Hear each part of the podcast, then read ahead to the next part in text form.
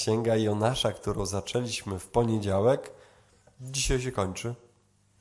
Jutro już inna księga będzie czytana. E, I e, ten Jonasz nam no, towarzyszy w naszych rekolekcjach tak niespodziewanie.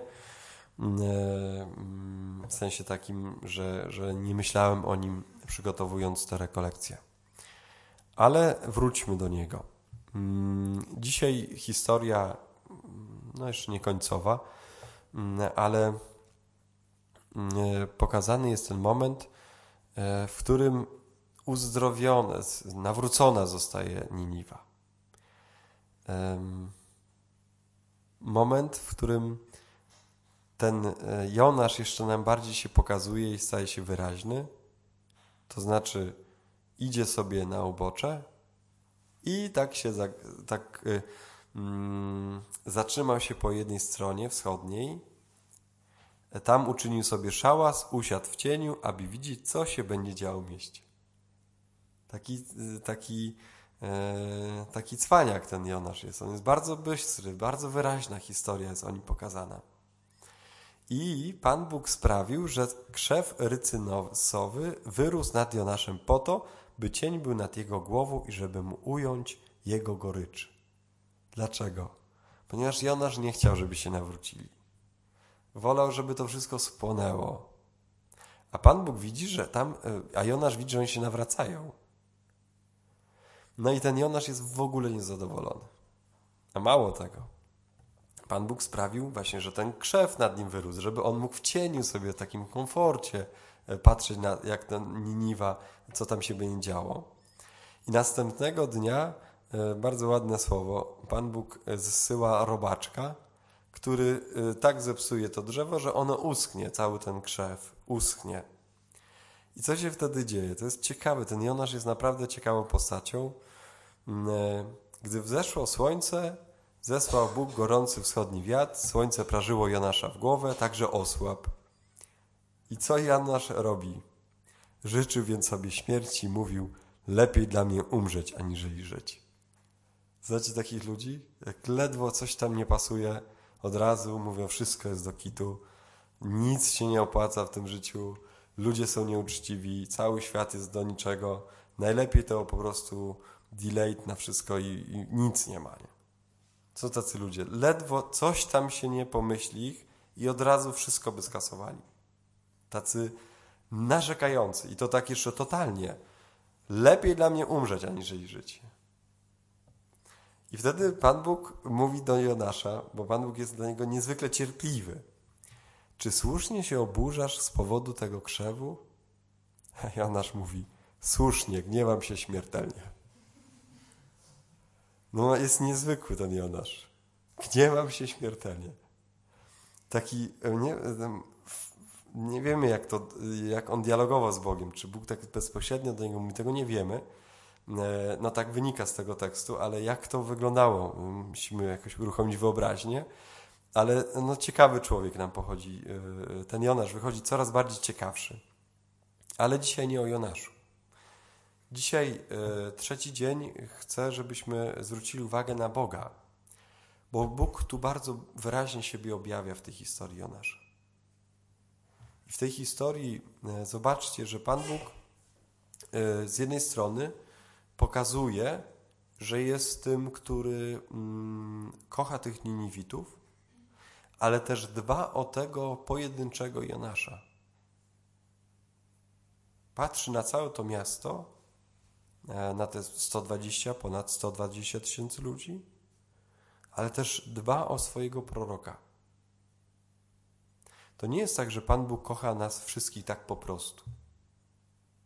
Jest Stwórcą wszystkich nas, ale jest też moim Stwórcą, moim Panem. I tu bardzo wyraźnie Pan Bóg to pokazuje, jaki jest cierpliwy dla Jonasza, jego historii. Posyła tą rybę, wzburza najpierw fale, później go zaprasza do tego, daje mu krzew, później chce go czegoś nauczyć, daje tego robaczka zsyła. I dalej do niego wychodzi. Czy słusznie się gniewasz? Co tam się u ciebie dzieje? I później mu tłumaczy, Jonasz, jeżeli ty tobie żal jest krzewu, którego nie uprawiałeś, nie wyhodowałeś, który w nocy wyrósł i w, nocy zginął.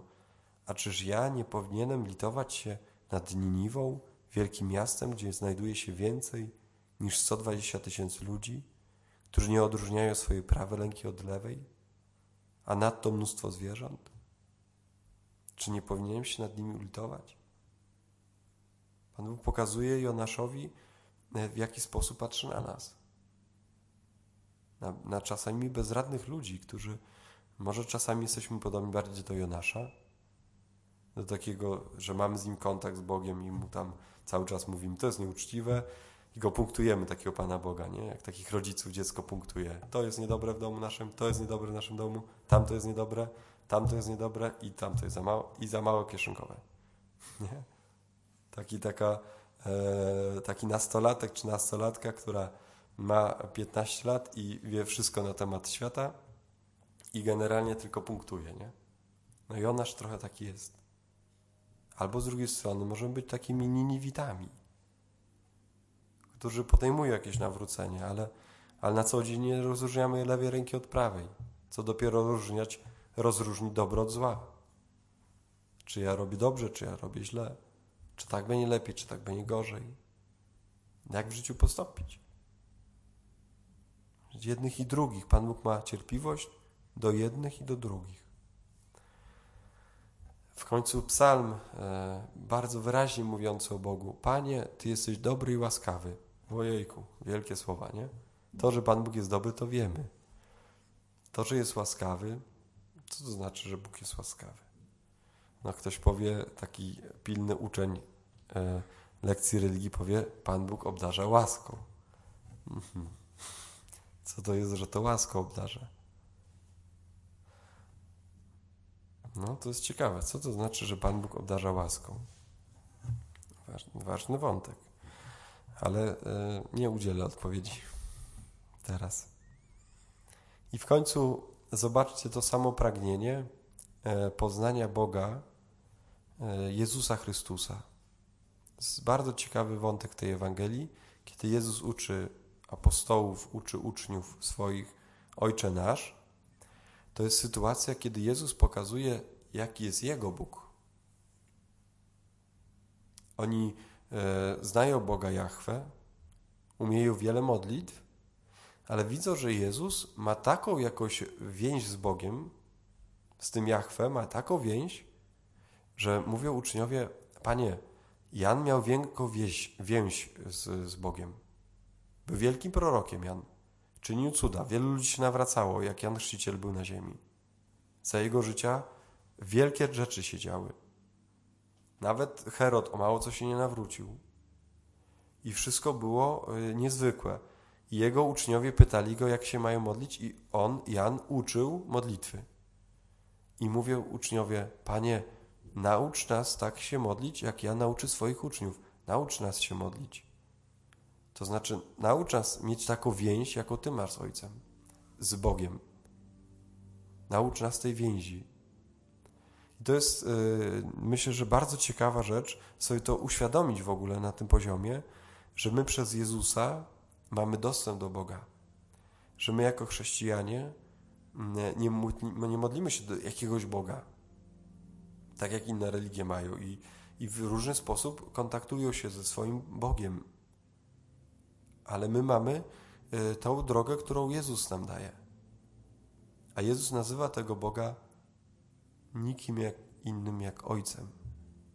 To jest bardzo ciekawe, że Bóg Jezusa Chrystusa jest Bogiem, który ma imię Abba, tatusiu. To jest coś, co nas y, y, stawia w kategorii dziecka. Takiego dziecka, do którego Bóg ma wielką cierpliwość.